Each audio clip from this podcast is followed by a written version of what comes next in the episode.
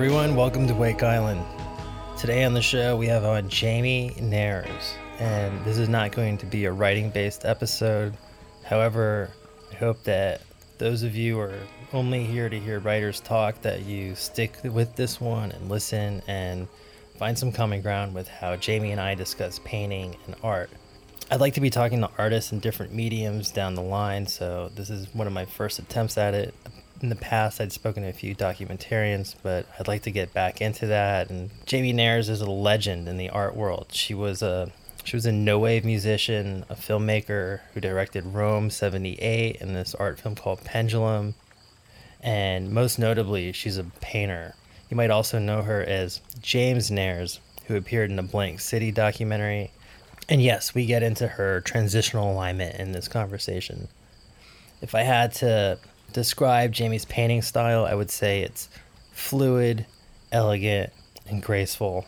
Her latest series are these large format paintings that are composed of a single gestural brushstroke that moves across the canvas.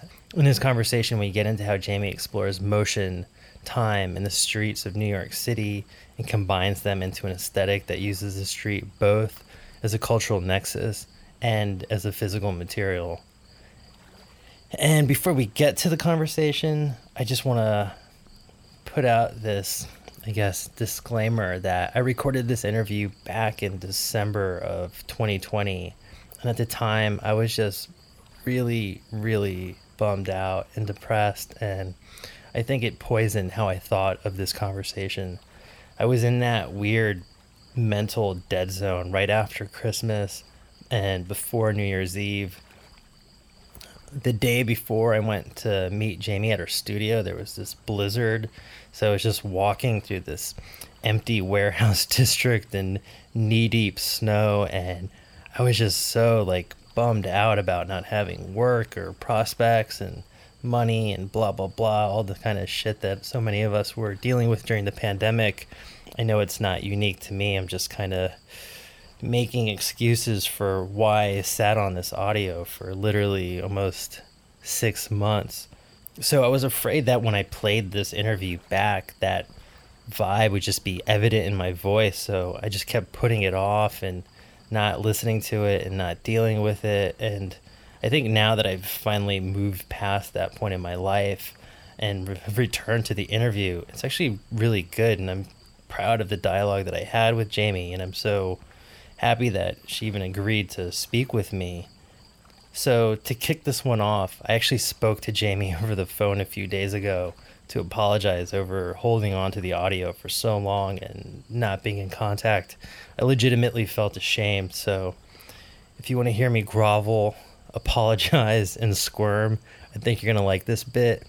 But I truly do hope that you stick around for the interview with Jamie Nares because she's a true artistic legend and if the spirit moves you, please consider donating to Wake Island. The links are in the show notes.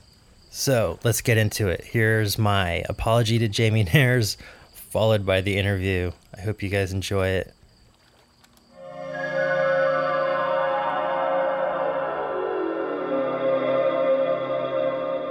I was just going to say that when we last got together, it was on one of the coldest days of the year, and uh, and and today is one of the hottest.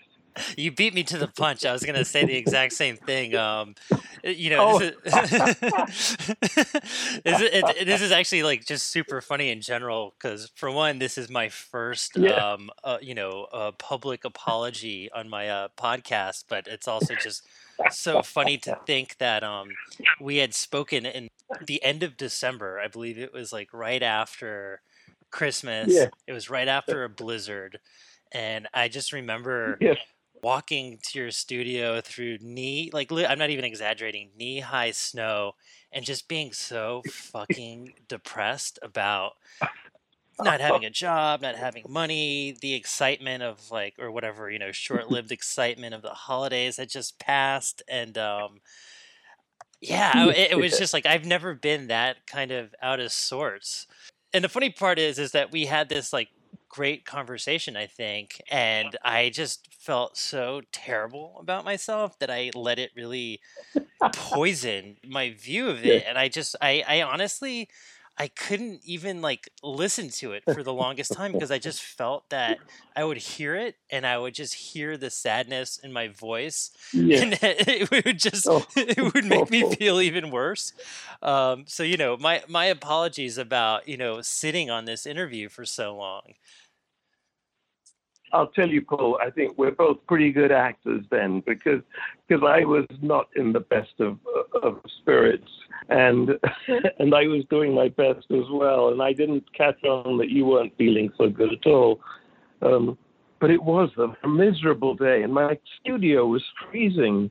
The the heat wasn't working properly, or maybe it was just too cold to heat, or I don't know. But it was, or the heaters we had to turn off. I remember because they were so loud. But it's funny to think that this wasn't even half a year ago, and it seems like yeah. since then we've like probably all passed through this like fuzzy membrane of short-lived sickness and yeah. this like uncertain sense of relief into this like current state of limbo which is i think both very like exciting but yeah. also just very uncertain of like okay now we're here. I'm not sure what here is right now. Yeah, it was a really strange time, and, and that was kind of, in many ways, the darkest days of it. It was the, like the shortest day of the year, and you know, it was that kind of time, and um, and there didn't really seem to be much of a way out of it at that point. Uh, we nobody knew what was going to happen. Yeah, yeah. I mean, that I think was like for me, like the the worst part was just that I at the time it kind of felt like, well, this is my life, walking around empty warehouse districts in the snow, unemployed. You, you sound in better spirits today. Yeah, and and so do you. I was very distracted about things going on in my life, and and felt like I couldn't string two words together to complete a sentence. I did. I feared that maybe it was as bad as I thought because I hadn't heard from you. And I, I thought, oh my God, what did I oh. say? What did I say? But it's lovely to, to hear positive things. Yeah, and I apologize for that. I feel terrible about that. It, it's like I said. I mean, I was just in such a deep hole that I felt that I hadn't done you uh, justice, and that I was just like, if I hear it, I'll, uh, it'll it'll confirm how how terrible it was, and, and it'll just make it worse. And I just kept putting it off. So it's uh, it's great to yeah. hear that from you as well. And I recall that you were asking really good questions, really nice, sort of thoughtful questions with a lot of open space made available to me to come back with an answer, and I enjoyed it thoroughly in my sort of semi-depressed state. I was. Uh, I don't know what it was, but I guess they were bad days for all of us. Mm, indeed. Well, let's uh, let's let's check this interview out. Let's see how it played out in reality. Good luck with it, Paul. It's really nice to hear you. And likewise. Um, again soon, I hope. For sure. Take care. Have a Take good night. Care. Bye. Bye.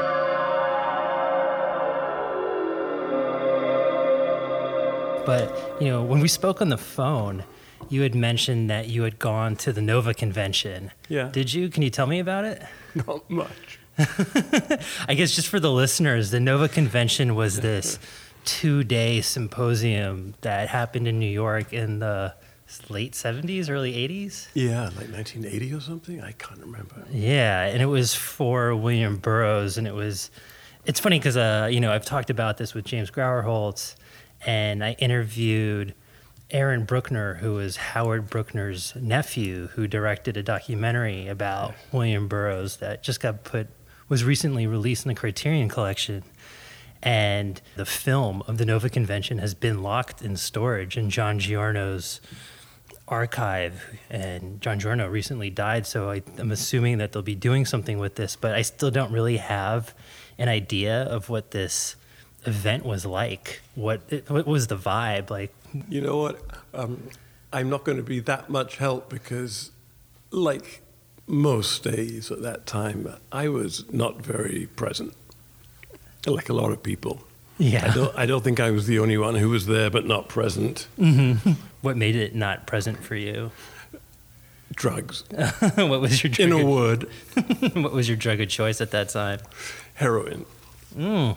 But when I say drug of choice, I mean I was I would take anything that was available. Yeah, I- yeah. I, was one of those garbage head. I think they're technically referred to as. But I was not very present, and I my memories are scant. More than anything, I just remember this kind of dais. Is that what you call it? Dais. This elevated stage that James talked about. I think hi- his um, theatrics, and Patti Smith and Debbie Harry and all those guys sitting in a row. I think it was like three days or something of, of stuff, and Silver, Silver always omnipresent. Were you there for the, all three days, or did you just kind of pop in and out? Like I just don't, I don't have like a, an don't idea of what this event was oh, even like. I'm not much help.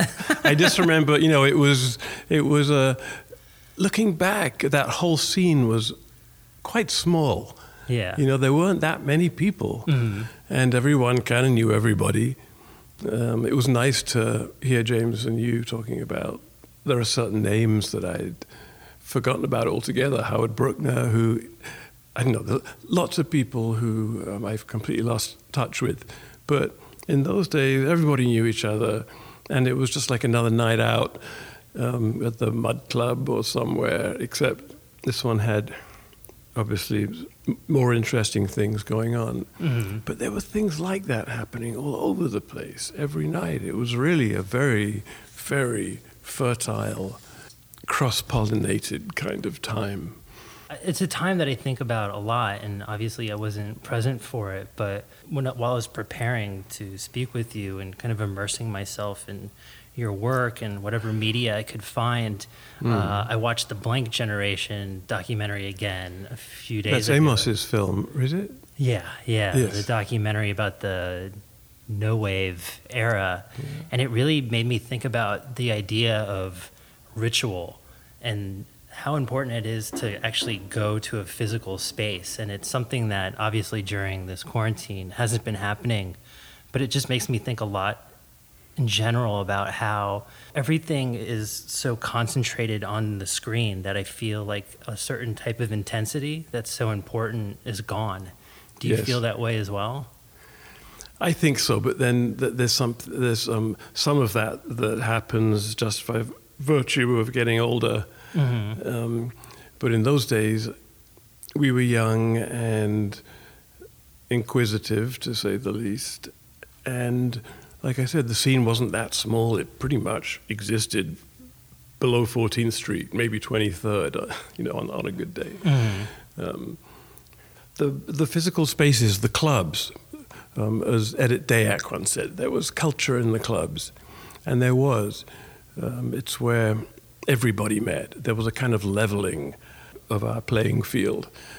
And it was an incredible time of poets and writers and artists and musicians and everybody all exchanging ideas. And I love that line by John Lurie in um, Celine Danhier's movie um, Blank City Okay.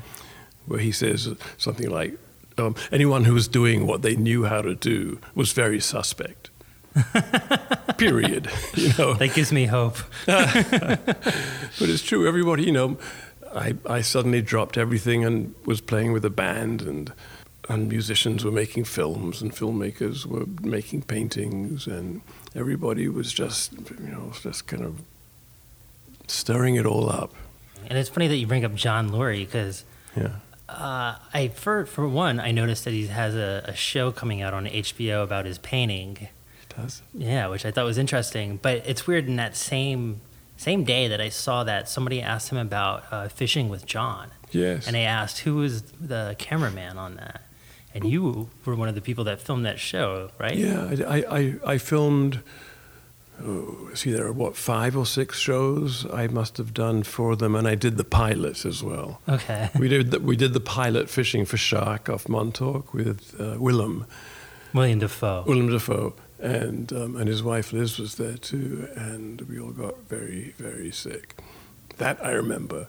that and the and the combination of of seasickness with you get kind of sick looking through a camera for a long time. Yeah, yeah, You know what I mean? It it it does something to you. And um, I had to be positioned at times in the very top of it's one of those little fishing boats that just looks so top heavy you don't know how it even stays afloat. So I was up there rocking. You, know, you rock around three times as much. That was really hard, but I did. Um, yeah, I did the pilot with Willem, and then in the actual show, it was Jim that went um, shark fishing with John. Oh, okay, yeah, yeah, Jim Jarmusch. right? Yes. So I did. Um, I did that one. I did those two. I did the one with Matt Dillon in um, Costa Rica. Oh, no kidding. Yeah. what were this, What was that experience like? It was really fun. It was. Yeah, we didn't catch a single fish, but it didn't matter. that wasn't the point of the show, I don't think. Although John was disappointed, I, I could tell. It's funny that that show feels like I, I don't think it took off at the time, but it seems to be having somewhat of a, a revival because it feels like a show you would see on YouTube. Yes, It yes, it does. It's uh, it's very um, tongue in cheek. You know, he got that guy who does all the Channel 13 type um, documentaries. He's the voiceover, and he got him to do the the voiceover on Fishing with John. Life is beautiful. I think that's how it starts. Are you still in a, uh, in contact with John Lurie? I'm not, which is very sad because John and I were very best friends for a long time, I would say, and I think he would agree. And as his life became more difficult, he became more difficult, Mm-hmm. and it was just impossible. I couldn't, I couldn't deal anymore, and we had a big fight. We had a big. The last direct fight was right after Celine Danhier's Blank City came out, and um, he wasn't able to be there. I called him up afterwards, and I said, "John, you were really, you were great in in the film, you know." And he said, "What? You call me just to tell me that I was great in the movie?" so I was like, I was like, "Okay, I'm sorry, I'm sorry, I won't." Yeah, yeah. I didn't realize. But John has problems. He has. And if you're listening, John, you have problems. I'm so fond of him. He's just about the funniest person I ever met. We spent a lot of time together. I, I, I went on tour with the Lounge Lizards once in in Europe. We sort of joined up. I, I've been with him in lots of different places, and uh, I, I, it's very sad that he is unable to have friends. I would say it's, it's his great inability, and he's the one that suffers for it. Yeah, I mean, it's. I guess we all choose how we get isolated. Yeah. What was touring in Europe like? Oh, it was fun. I just, I, I just remember John. You know, it was kind of infantile in a way, like standing in the tour bus with his finger pointing out of his zip and waving it at the crowds. it was so silly and childish, puerile, but but John was just funny. He he. Um, I went on holiday once with him and Kazu, who um, then had her band uh, Blonde Redhead, with Kazu, myself, and Glenn O'Brien and John. Wow. Kazu had just started singing with John's encouragement, and she would sing Billie Holiday songs Okay. in her version with this Japanese accent and a very beautiful little tiny voice. it was the sweetest thing you ever heard. Um, but Kazu and John and myself, and when we went out for dinner, John would call and make a reservation, and he'd, he'd taken to calling me Congressman. He has pet names for everybody. My name was Congressman. I, he just calls me Congressman. uh, And um, he would call and make a, a dinner reservation for um, Congressman Nares and a party of three. We always got really good tables. Well, you are very stately, so I guess maybe that makes sense. I can see that. I that. don't know about that. How did the European uh, audience react to this new form of music that was coming out of New York at that time? Um, well, there was a small but very enthusiastic audience, which is sometimes the best kind. Definitely, I, I, absolutely agree. Yeah, well, John's music was fantastic, and he got a lot of um, inattention at first because he had used the phrase "fake jazz," mm-hmm. tongue in cheek. You know, just uh, as a, it was a phrase that popped out in, in an interview or something, and they l- labeled him with it, fake jazz, and so all the jazz people hated it, and um, yeah, yeah, the music kind of it took off with the no wave thing when Brian Eno came to New York and was suddenly everywhere at all times, soaking it up, and he put out that no wave, no New York, it was called, no New York album he joined a band that you had started, right? Or that you were in? I, play, I played um, guitar in the Contortions, the first, the original lineup, as okay. I like to say. The original, original Contortions. I played guitar, yeah. And only because James asked me one day if I would play guitar in his band, and I said, sure. It was at a time when I was searching for something different and something I hadn't done. But I never really felt comfortable on stage as a musician.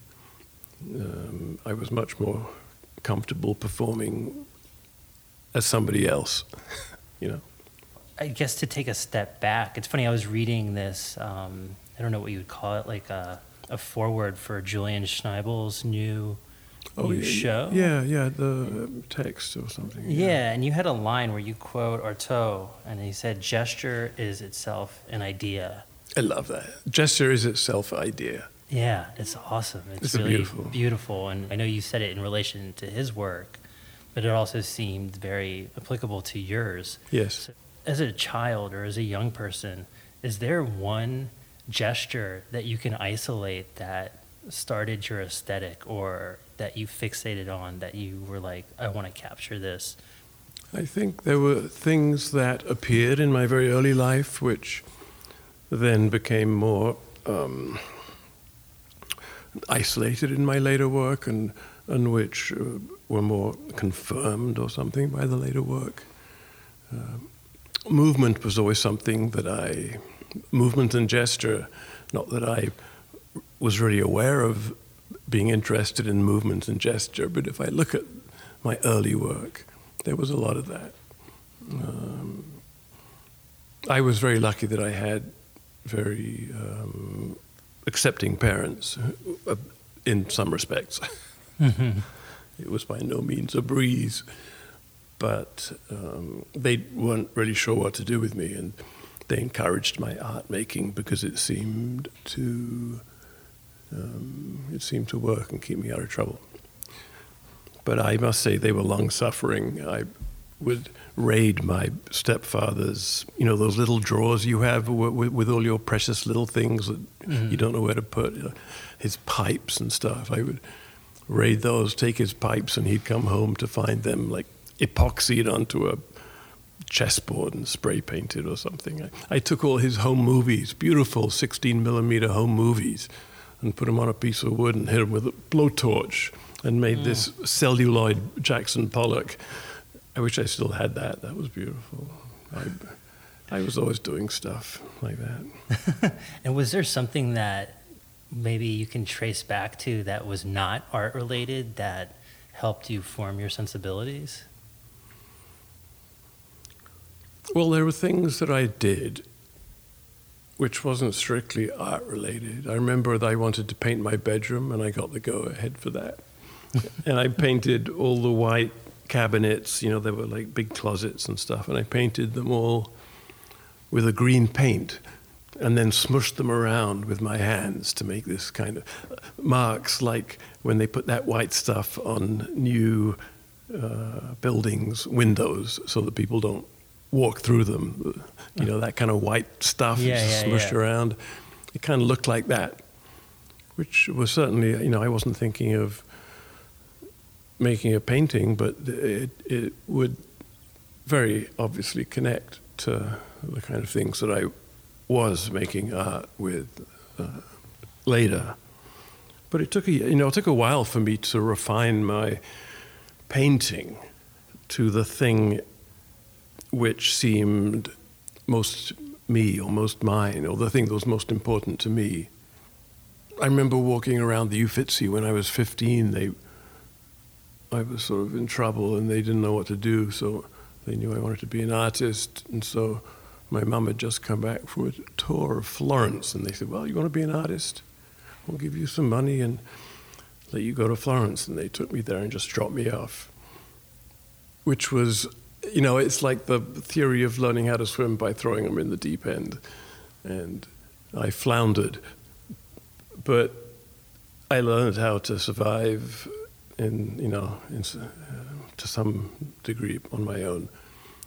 Uh, but I remember walking around the Uffizi and there's a Rembrandt self portrait there where he's painted the whole um, lapel of his jacket or whatever it is, that mm. the kind of collar thing, with one brushstroke. And I remember getting very excited about this and standing in front of the painting, you know, gesticulating, look at that, and being asked to leave by the by the guard. They didn't. I was getting a little too close or something. That's funny. That must have obviously carried over to your current aesthetic. I, I yeah, d- definitely. But as a as a child, what took you outside of yourself? I mean, you mentioned at the beginning of the interview getting into heroin, which I think does Later. that, and so does art, and so does music. But was there something in your childhood that did that for you as well? I think I was always in my own world to some degree. I had been, I was kind of estranged. Well, my father had died when I was three or four, and that left a big emptiness in my life this kind of void which was filled by my stepfather, but there was still something missing, and still is, you know, to this day in a way. When people tell me how like him I am, I'm mystified. Really, you know, what, right. what is it about me? like, what part of me is like him? Did you ever figure out which part they're talking about? Um, I think it's largely a physical, uh, a, a, physical resemblance, mm-hmm. but I think also he was very um, gentle and respectful and so kind of erudite in a way. He was a, he was a writer. He wrote about architecture and maybe an effemin- effeminacy. Mm-hmm. Um, but I don't know if that's just something that I, you know, I, you can't really tell. I have a few photographs to go on. It's not like these days when there are a million digital images. I, I have a few photographs. I've searched them all for clues over the years. Um, but that was a that was a great blow, and I, I think kind of drove me inside myself a bit because there was no processing of it. How old were you when it happened? Four, I think. Oh, okay. Maybe three, somewhere around there. And, and then when I was seven, they sent me off to boarding school, which was just horrific, especially the schools they sent me to, which were Dickensian. I mean, really, really cold, unfriendly places where they would beat you at the drop of a hat. Mm. And, um, and it hurt. it was very cruel. So, at what point did your aesthetic start to solidify where you were conscious of what you were doing? When I was in school, in high school, people recognized my desire to make art, and they, I, I got some attention for it. And they were very supportive. And by the time I came to this country in 1974, I knew what I was doing. I was very I thought I knew what I was doing, but it's the same thing at that age. Yeah. And I had read and absorbed all the um, American art magazines and all the just international art magazines, but there weren't many. You know, there was like Flash Art coming out of Italy, and and then um, the American magazines and Avalanche and Artforum. And I read those cover to cover and absorbed and regenerated on my own the things that interested me. And, and um, to some extent, English art of that time too, and European art. But really, the thing that interested me most was the American art. And I did my own version of things that I picked up here and there. My influences, if I look at the things I was doing, were pretty clear in, uh, in the, you know, where they came from. Yeah, so I had a, a, a good sense of what I was doing. I went to art school in London, but I left because I knew more about what I was interested in than any of the teachers there. And I was very um, strong headed about it. I wasn't interested in being taught anything else. So I just left and I came to the, uh, New York. And by chance, landed right in the middle of it. My, um, a friend of mine who I'd been at school with in England had rented a loft in, in Tribeca down in J, on Jay Street, which was kind of ground zero. Actually, we called it ground zero literally in those days mm. because the myth was that if the Russians bombed the US, that was where the first bomb would land. and then it became strangely true many years later. Yeah. Except it wasn't the Russians. I don't think. yeah, right. but the the um, the I mean that was a, a, a wonderful kind of fortuitous circumstance. I just landed right in the middle of it. I didn't. I knew what I was interested in finding out about and who I was interested in being around, but I didn't know that I was going to land so fair and squarely in the middle of it. Um, and it seemed that like all the artists I was interested in were living around there in those days, and it was a very uh, empty kind of open place, so you could pretty much do what you wanted in. But I learned very quickly in that in, in that the first couple of years after ar- arriving here, I had really honed my honed my interests into something that was pretty identifiably mine now. Like if I think of a film like Pendulum mm-hmm. that I made in 19. It, I actually made it in 1975, but I've said 1976 on it because that's when I thought I made it, and I, you know, looking back and getting all those, I thought I'd lost all those films, but I found them in deep storage. But by the time I had figured figured that out, I was pretty, you know, as an artist, you kind of you spend your early life stripping away the influences until what you're left with is what you do. And I had pretty much reached that point by then. And then you elaborate on it. Although there were, you know, there were some there were some strange turnings I made along the way, but not for lack of being, being inquisitive about life and art making. I, I did some things that now, looking back on, seem they seem like I, I went off track in a way. How so? Well, I think that the around the uh, 70s, late 70s, when painting was making a comeback and figuration was making a comeback, I started to paint figuratively. And but still, even in, in that work, it was the the gesture, it was the brushwork that was the most important. And soon I just stripped everything away until I, what, I what I was left with was just that, which is why I make my own brushes now and make the paintings in one movement of the brush, because I figured there's enough happening within that to keep me interested yeah, and it reminds me of a quote I recently heard by, of all people, Jeff Koons, but he said that art is the essence of your potential. And it seems like when you strip everything away, like you started to, you found your potential and yourself and your aesthetic within that. Yes, and then uh, and then you, you've you know, and then there's all of a sudden something you figured out and you're just doing it. Um, but when I started making the brushstroke paintings, I had put all my other interests aside because I was making films, I was playing music, I was doing performances, and I realized that I couldn't do everything um, and do it well.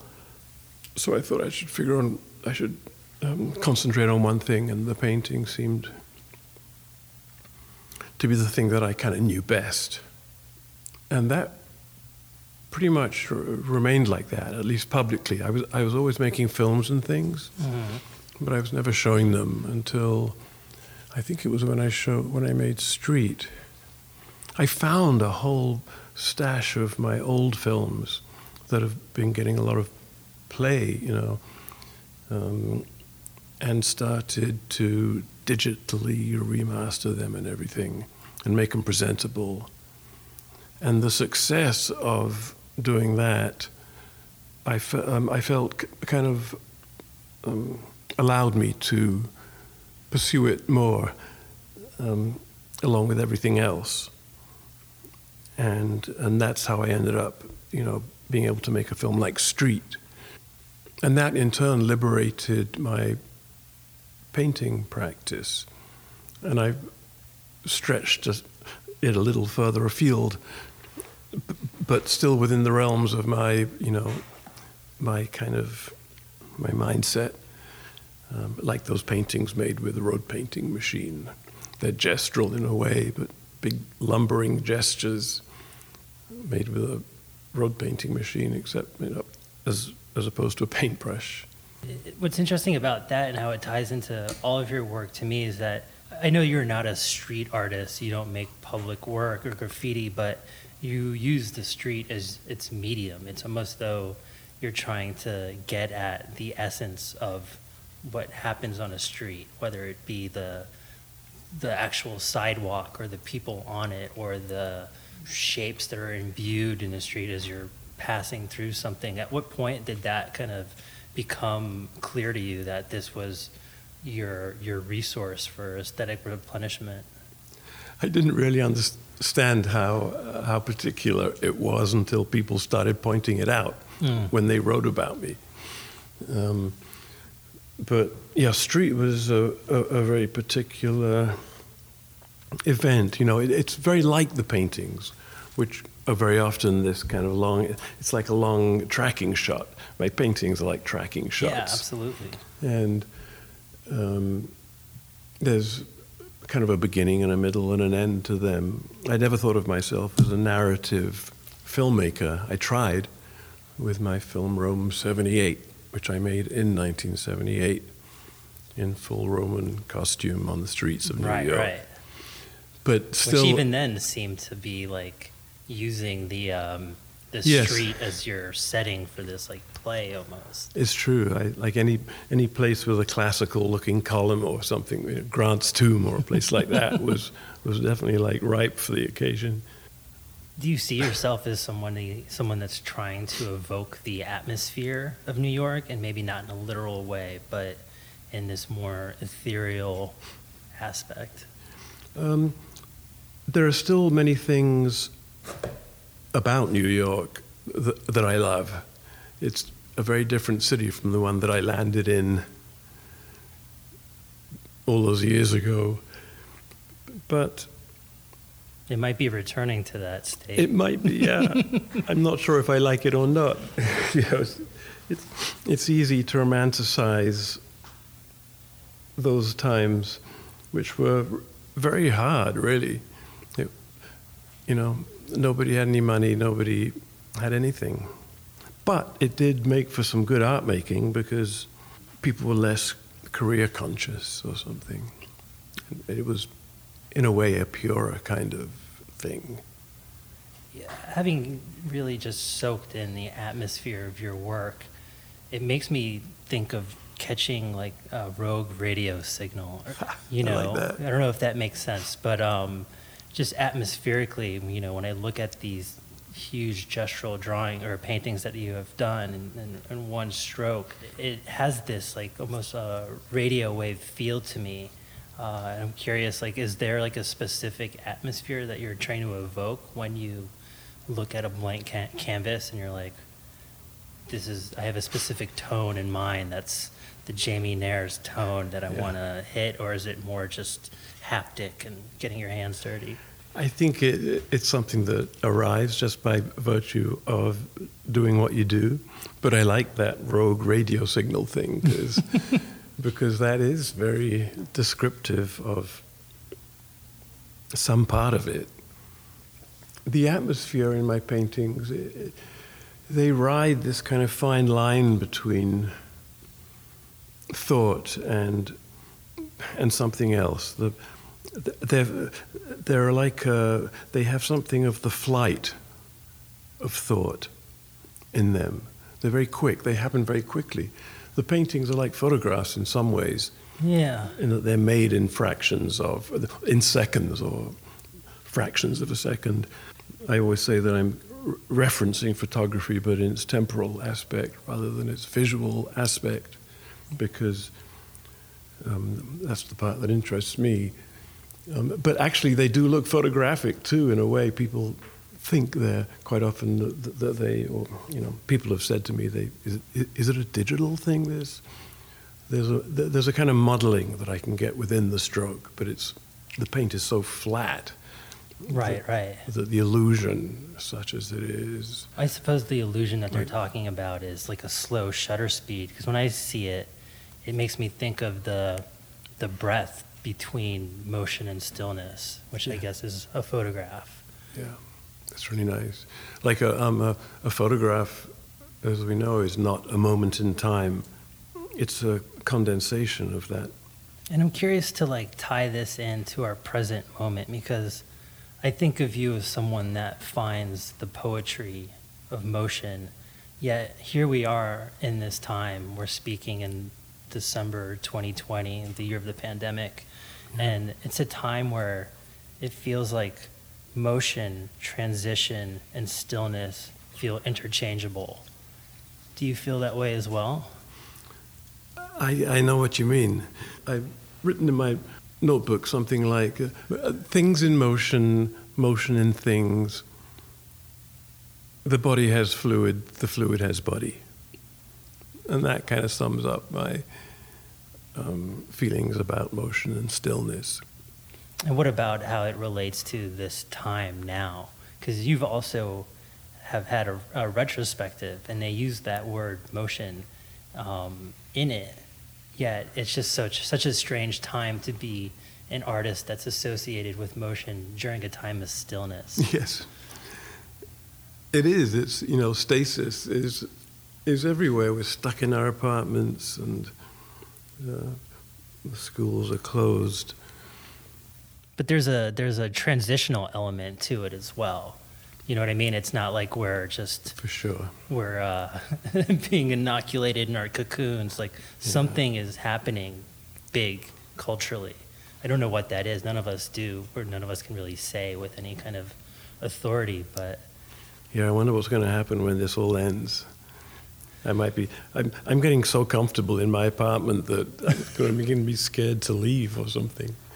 But the you know the the, the motion in, in some respects the motion in my work is is is an internal thing anyway, and the, it's the same kind of um, fluidity that that thinking itself is comprised of. There's a sort of fluid motion there, and I think it's. Um, well, the paintings are very close to dance too. There's a lot of dance and music and rhythm, particularly rhythm, in what I do. And that too is something. Well, you know, I have the studio. I, I can come to the studio and do my dancing with the wrist and the paintbrush, uh, you know, to represent those things. And there's a what you were asking me earlier, the, the, the kind of ambience, the atmosphere of, of what I do. I'm just looking at these paintings, and it's, it's the atmosphere of things in play, things in motion, body movements, move, which uh, you know tie directly into the movements of the mind and I'm not sure if I'm answering your question. I don't, I don't know how it relates in any particular way to these times that's any different from any other time. What would you say that that continuum is, if there is one? I did. I it's just my life. I sometimes think of my paintings being a one long line, and each one picks up where the other one left off, because the, the paintings are all made with one movement, not necessarily one one actual brushstroke, but with one movement. Well, it is one brushstroke. It's one movement of the brush. Mm. The brush um, may leave the surface and then return, but even then, that flying white, as the Chinese call it, is a charged space, and it's still one line. And you know, and in some ways, the paintings do connect one to the one to the other as I change and think differently, see the world differently. Not so differently these days. I think I've done most of that, but but there's a, there's a continuum just within within the work, a, a kind of obvious one to me. And then there's a continuum throughout the work between the films and the paintings, which are the two most important things that I do, I think. And having had this retrospective, have you seen, started to see your work differently or thought of yourself differently? Having this almost like third person perspective in which you're able to look at everything? It was like encouraging to walk around that retrospective and see everything and, and, and realize that it made sense. Because really, people. It's a great revelation. I mean, to just that word, it made sense. Yes.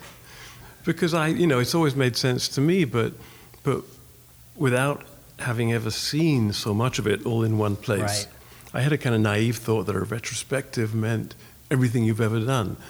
And of course, this is a, a fraction of what I've done, but it's a good representative and well um, curated fraction that that shows the connections for people to see. And I was really, really encouraged that other people were able to see those connections and to tell me they saw them, and to tell me that it all made sense to them in a way that um, that I hoped they would. What's it must be fascinating to know that all these different times in your life harmonize into something clear and cohesive.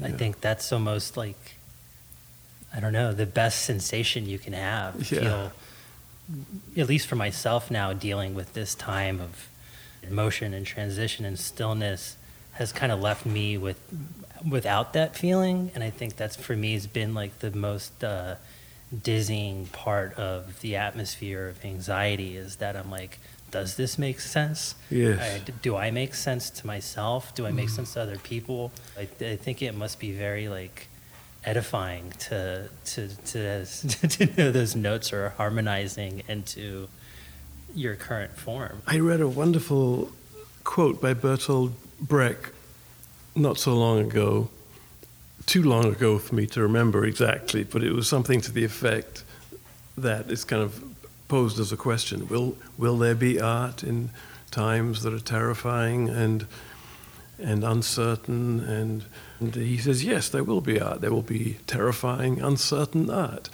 and, and that's what it is. Art is your, it's something that you do that ties into where you are and what's happening on one level, uh, on another level, it just kind of continues in spite of what's happening and oblivious to it. I like to think that it all makes sense somewhere. Sometimes a person's work will make no sense to people until years after they've finished making it and they're long gone. And you, you think about, you know, someone like a painter like Vermeer, who people didn't even know about. They just forgot about him until many, many years later. And and now it's a, it's such a perfect little jewel of kind of condensation of work. Yeah, and it's work that hasn't, like the artist hasn't been affected by outside sources because they were mm. never famous, so they never had the opportunity to sell out or Yeah. get manipulated by the market or something. It's just this artifact or something. Yeah, and I love that we don't know hardly anything about his life. Yeah. It's, he's a very anonymous person, and that's frustrating to to us in many ways because you want to know more. But it's also very pleasing to know. I've always liked the idea of the anonymous artist because it it it, um, it relieves the work of uh, of the burden of its maker. Do you ever feel anxiety that maybe your biography will get tied up in your work, or is that irrelevant to you? Sometimes. And I can't say that it's uh, irrelevant because I know that, I know that it has meaning to other people. And it, it, you know, it has meaning to me too, I think. It's a, I, I go back and forth on that question, but I'm not a heavily biographical artist. People have been asking me, they say, you should write your autobiography. And I don't know. I, I've tried. I, have written, written down stories. Somehow my, it, it, it falls into stories for me. Like, As it should. yeah, I guess. I'd never, like I said, I'd never thought of myself as a narrative filmmaker.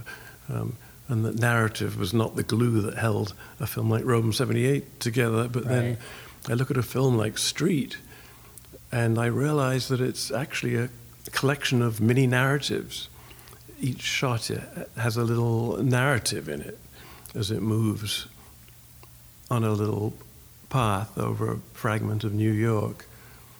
And it was like, oh, fuck, I, I, I'm a narrative filmmaker after all. like, But I think narrative is such, um, you know, it's so imbued with um, with culture and language. It's it's it's not like a Yeah. a real thing. It's a way for people to make sense of their lives. It's Yes. a way to make sense of a, a piece of art. It's almost um, it's like the essay. It's like a form of writing that's in the midst of another form of writing. yes. And I'm curious, like as far as like narratives and biography goes, you know, you are currently going through this very like another more personal transitional period, and Mhm. I when I think of it, and I don't know you well at all, but it seems like more of an alignment than anything else. Do you see it that way as well? I think it's true. Yeah, um, I hope. I, hope it is, unless I've made some terrible mistake. But I.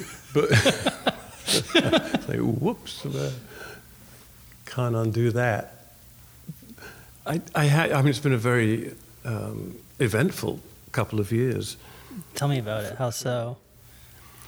Well, after a lifetime spent hiding from the world, hiding this very important part of me, and I think this um, essence of who I am, and that I've known about since I was very young, you know, maybe five years old, I first realized that I was different in some way. Um, and I realized almost at the same time that it was not an acceptable thing. And I did the best I, I could to kind of suppress it. There's no better word for it. I stuffed it. And it would, you know, nothing that I think that it's impossible to stuff our essence forever. It just it will out, and um, for me it was like you know it was like holding onto a bar of soap or something. It- you- the tighter I squeezed, the more likely it was to pop out in some unexpected way. Um, and throughout my life, there have been you know people who've known that I was different in this way, and now the the the feminine in me is kind of in ascendance. That's the way I see it. Mm-hmm. And I'm very happy about that. It's a very surprising, liberating, and But it must be revelatory to make art that helps you see you as you are and then to act on that and actually make you make yourself into the person you you are. Yes. Like, does it feel relieving? Yes, it does. And and and um, if I was in any, any doubt about that, um, I, I only have to talk to my friends who've told me how much happier and more open and um, in touch I am uh, in this current manifestation of me than I was before. People, have, you know, would say there's something. It's like there's something deep hidden inside you. There's this kind of remove from the world that I think that was my atmosphere, my, my own personal atmosphere. And for many years was there was just something missing. There was some distance between me and the world. And, and that was by, you know, of necessity. I, my friends, I could only really let my friends get so close because I kept them out too. I, I hid from everybody. And you can tell that with your friends if there's something hidden or if they can't step over a certain line. Right, if you're inaccessible yeah. to the, your true essence. It shows, it just shows. So, th- yeah, this has been very liberating. Not exactly everything I expected necessarily. What did you expect? I knew that was the next question. well, my, you put it out there. Yeah, I did. I was thinking, I don't know what I was expecting, really. I mean, that's that sounds realistic to me. Yeah, I mean, I must have been expecting something. I think femininity is something, um, or being female is presenting as more female.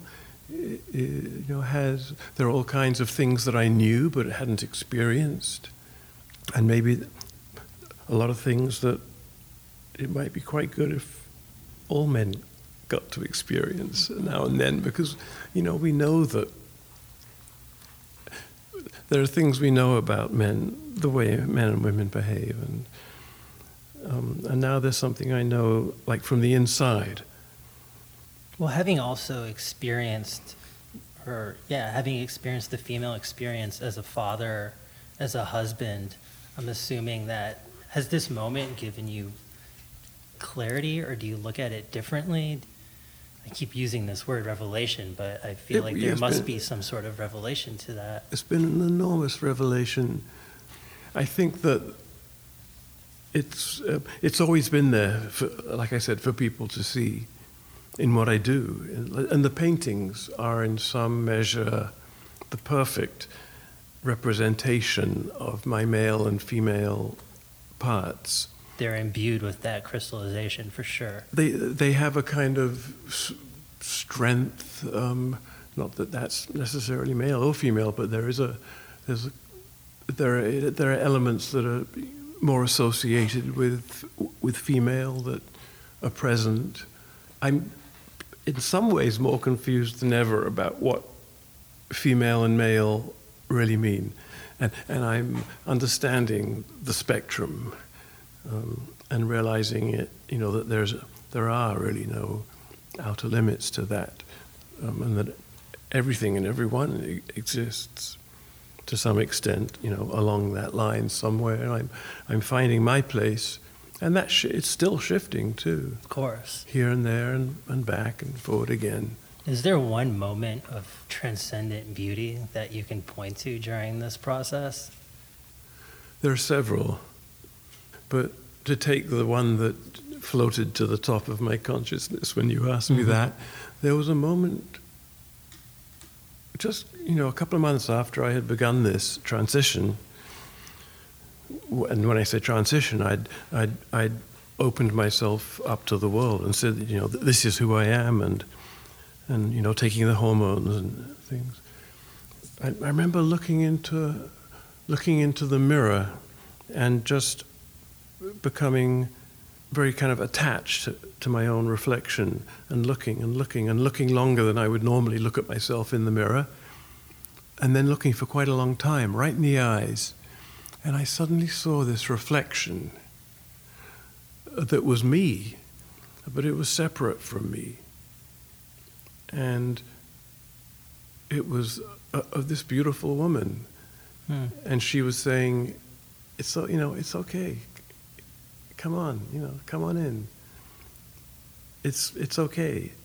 It was that kind of feeling. And that was uh, the definition of a transcendent moment for me. Yeah. It, I, it was extraordinary. That's amazing. And I feel the dialogue around this in pop culture is a bit greater than it ever has been, at least in my lifetime. Yes. Have you learned anything from younger people talking about this or meeting them or? All the time. I'm lucky to be in touch with quite a number of young people. And I have to say, you know, it's, it's so great to experience the kind of acceptance that younger people have of who I am from my children. My own, I have three daughters and a stepson, and they were all 101% encouraging and accepting from the moment I, I first kind of made it official. Mm-hmm. And you know, one of my daughters was like, "Yeah, Papa, we know we we always knew this would happen." Or, you know, so happy that you're getting to be yourself. And um, there's a text that one of my daughters wrote me that would break your heart. It's so beautiful. What was it? I mean, you don't have to recite it, but what was the it message? Was, it, it was quite a long message, and it kind of said that. It was, um, I always knew this moment would come. Um, it's so great that you're getting to be your true self. I only ask that you're completely honest with yourself. And it was that kind of thing. And it ended up with something like, and when I'm in New York, let's go shopping together. Well, you have to let me choose your outfits because you, know, you, need a bit, you need a bit of help there. or something. But yeah, the, you know, the younger generation seem, it's funny because in some ways I feel that my generation was responsible for clearing the way, opening up the possibilities for younger people to kind of step in and, and run with it. But I, I was, I was there in, uh, but I wasn't able to take advantage of those things for myself, in a way.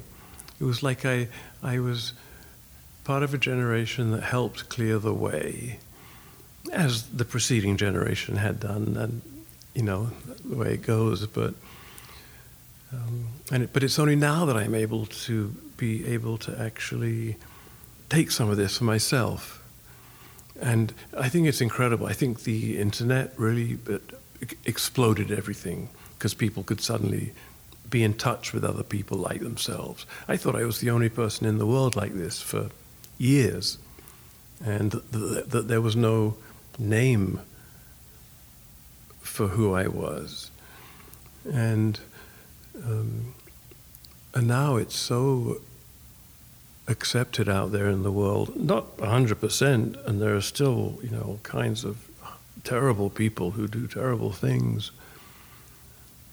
but um, the level of acceptance is something that I I would wouldn't have been able to imagine um, when I was young. I thought that I was a freak, and that and that I was, and it's strange, yeah, because I just thought that I was r- really, you know, unacceptable in some deep way, which which um, created this level of shame in myself that was, you know, almost the end of it. I, I, I think my years of drug addiction and, you know, and other ways of trying to suppress that, suppress it or destroy it. Um, I mean, that's what it was all about. It was really about suppressing and destroying my, my true nature. And if I wasn't getting high and, and getting fucked up. Uh, then I was driving like unbelievably dangerously, or you know, taking chances. I was, as a youngster, I was always they called me the accident-prone one in the family. I was the accident-prone one, which meant that I didn't have a a sense of taking care of myself. I would do things, you know. I, I always had some limb in plaster when I was young. I was always breaking things and falling out of trees, you know, holding onto electrical cables and doing the kinds of things that, you know, that other kids somehow had never happened to. Um, but I think that that was a unconscious self-destruction and a kind of slow suicide, really.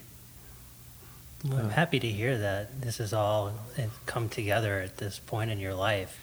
I think throughout this conversation, I think the the question of 2020 being this year of interchangeable motion, stillness, and transformation has been like exemplified by your life, your biography, your work, mm. it all coming together during this time. So, as a final, as a final question, you know, you're somebody that's been this I would say you're a chronicler of New York. I believe I've yeah, I heard that. I've, by default, it's yeah, not, by not default. something I set out to do. Absolutely, but I think it's because you're so in touch with the atmosphere of it, the essence of it, the tone of it, the rogue radio transmission that's out there that we were talking about. I love that.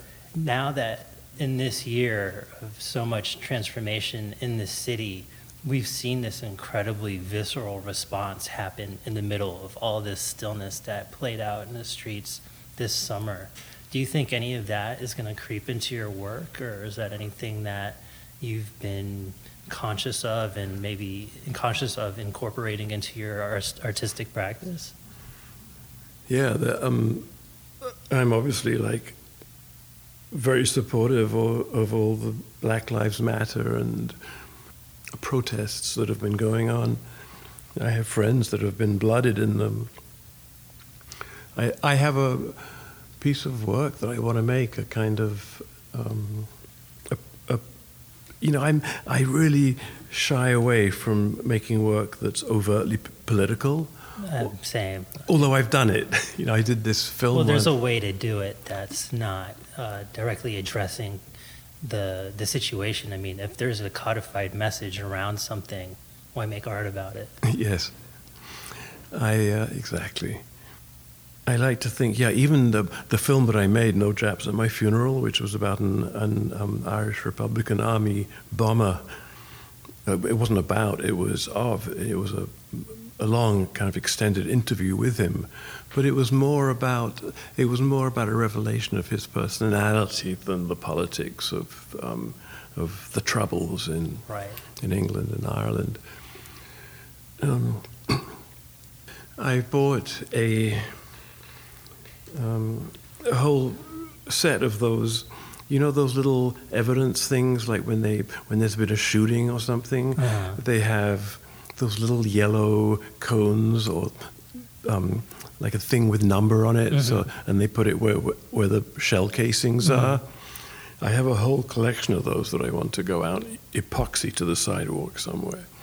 Okay. And maybe I'll get around to doing that, a kind of monument to some anonymous shooting, and see what one's mind makes of that on seeing it see there, I've, I've, done it. Now I don't have to make it. I, just, I, I, have more things I want to do at this point in my life than I've ever had.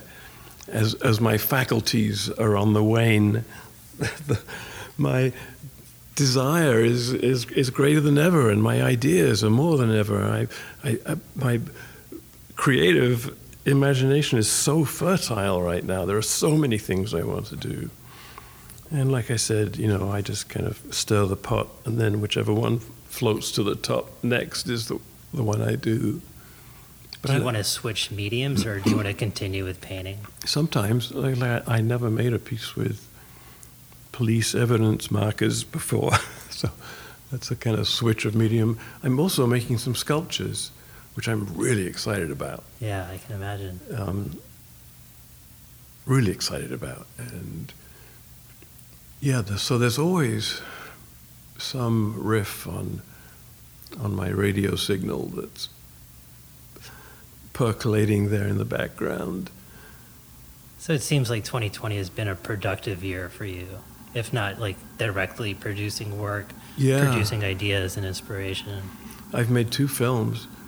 There's one where I covered the death of my longtime friend and art dealer, Paul Kasmin. I just happened to be the one there when he was dying, and I stuck with it and made a film about it, which he wanted. Um, and I think that's quite a beautiful film. You know, I felt like the people's representative or something. I, I was the one that happened to be there, so I made this film for everybody. It's not quite finished, but it will be.